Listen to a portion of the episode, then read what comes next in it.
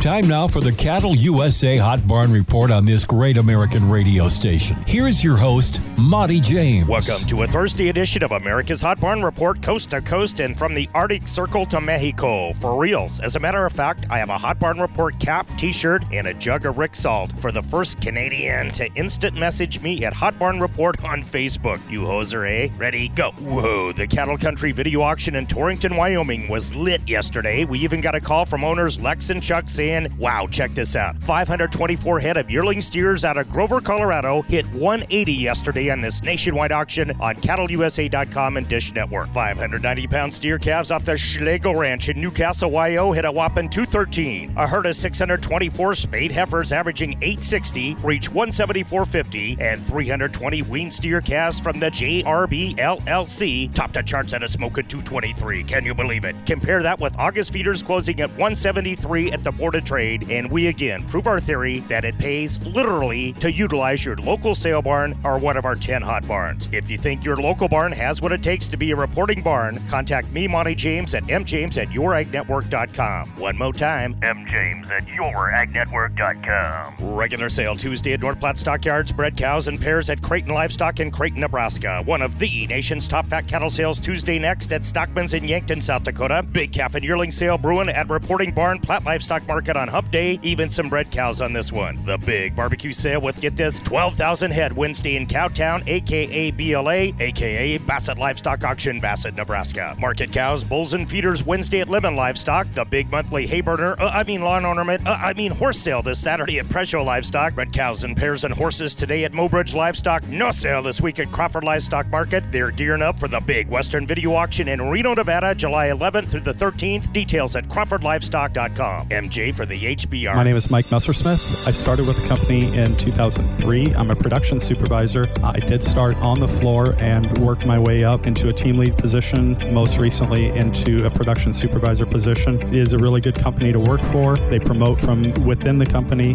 We just look for good character. We try to do the best we can to get our product out to the customers in a timely manner and a quality product. Find out more about the huge sign on bonus at farmjobs500.com. Sioux Steel Company serving American agriculture since 1918. Find true price discovery and what's hot and what's not at some of the nation's top sale barns. Tune in and turn on to America's Hot Barn Report on this great American radio station. Stockman's Livestock, Lemmon Livestock, Creighton Livestock, North Livestock Yard, Presho Livestock, Platte Livestock, Crawford Livestock, Mobridge Livestock, and Bassett Livestock Auction. Direct insight into cash cattle prices and inventory from the heart of America's beef belt. Custom brewed daily for cattlemen and women, plus an extra shot of fun. Very cosmopolitan. Tune in weekdays on this Tower of Power or Hot Barn Report on Facebook. Do it.